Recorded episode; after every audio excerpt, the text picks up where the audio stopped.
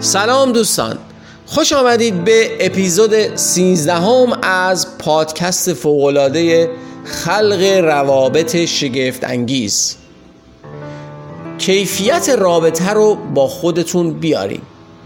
بله دوستان وارد هر رابطه ای که می‌خوایم بشیم اگر خواستار بهترین رابطه هستیم و بهترین روش رو برای ساختن یک رابطه عالی و قوی مد نظرمون هست.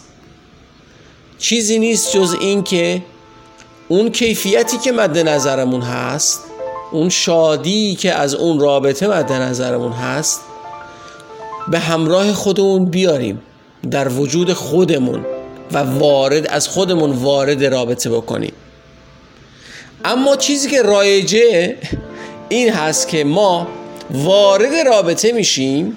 هر رابطه ای که شما تصور بکنید و هر رابطه که در زندگیتون دارید و یا مد نظرتون هست که اون رابطه رو داشته باشید بدون اینکه این این کیفیت رو از خودمون وارد اون رابطه بکنیم سعی می‌کنیم از دیگری قرضش بکنیم حتی تقاضا بکنیم که شمایی که در رابطه با من هستی در این رابطه خاص این ویژگی ها و این کیفیت ها رو وارد این رابطه بکن. و اگر این رو نبینیم از طرف مقابلمون نتیجهش این خواهد بود که دست به شکایت برمیداریم و اعتراض می‌کنیم و گله می‌کنیم.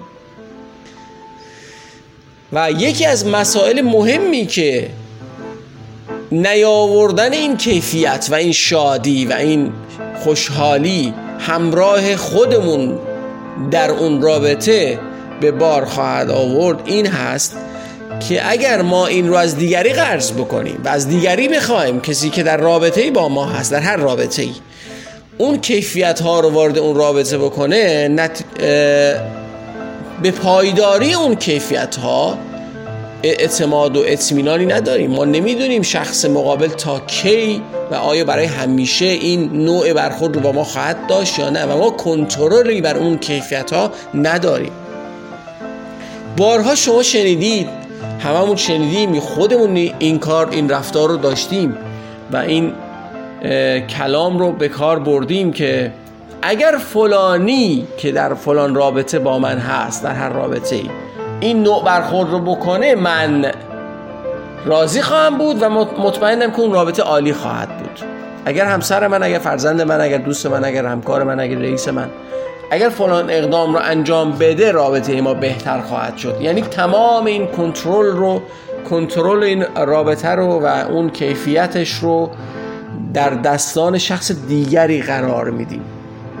و جالب اینجاست و جالب اینجاست که اگر حتی اون شخص مد نظر ما اون اقدامی که ما فکر می‌کنیم باعث بهبود رابطه هست و فقط باید از طرف اون شخص انجام بشه رو انجام بده هم ذهن ما به دلایلی که بسیار مفصل هست و من در دوره معجزه تغییر با کوچینگ اون رو بیشتر خیلی عالی باز می‌کنم و یا در جاهای دیگه در موردش توضیح بیشتری خواهم داد ذهن ما چیز دیگری در واقع بهانه دیگری رو خلق می‌کنه برای تخریب اون رابطه. حالا که اون شخص دست به اون اقدام زده حتی ممکنه فکر کنیم که خب دلایلش چی بوده؟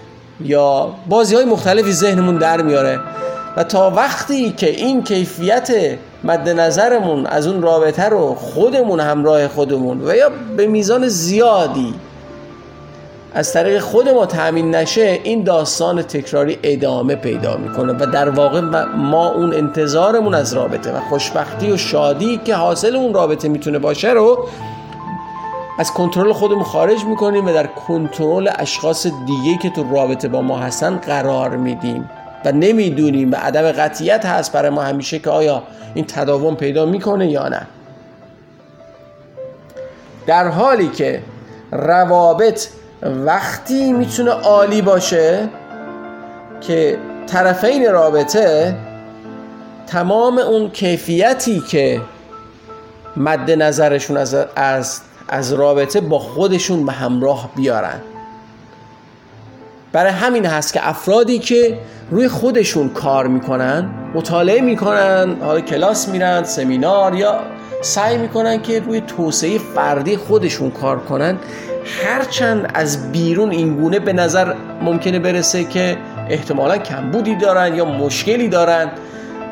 و دنبال این هستن که اون نواقص رو برطرف بکنن در حالی که اون اشخاص بیشتر از هر چیزی مسئولیت پذیر هستند و آگاه هستند هستند از اینکه بایستی سهم خودشون رو ادا کنن اون بخش خودشون رو تقویت بکنن. چون فقط اونجا هست که کنترل دارن و اونجا هست که می‌تونن بهبود ببخشن و اونجا هست که آرامش برقراره.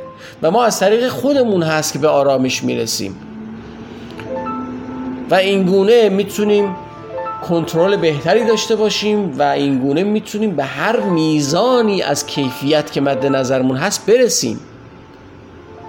آگاهانه دست به انتخاب بزنیم روابطمون رو انتخاب بکنیم روابطمون رو بهبود ببخشیم و هر اقدامی که در توانمون هست در اون لحظه انجام بدیم برای بهبود رابطه. و این کیفیت رو در اختیار و کنترل شخص دیگری قرار نمیدیم که بعد منجر بشه به عدم رضایت یا شکایت یا هر چیزی. بنابراین سعی کنیم هر بار هر بار بیشتر از قبل کیفیت های بهتری که در موردش قبلا صحبت کردم مثل اون ویژگی های قبلی که گفتم و یا از این بعد با صحبت خواهم کرد وارد رابطه بکنیم که روابطمون در کنترل خودمون باشه و هر بار بتونیم اون رو بهبود ببخشیم و توانمند بشیم در خلق روابط شگفت انگیز موفق باشید و پیروز الیاس محمودی کوچ حرفه‌ای و نویسنده کتاب کوچ ناب.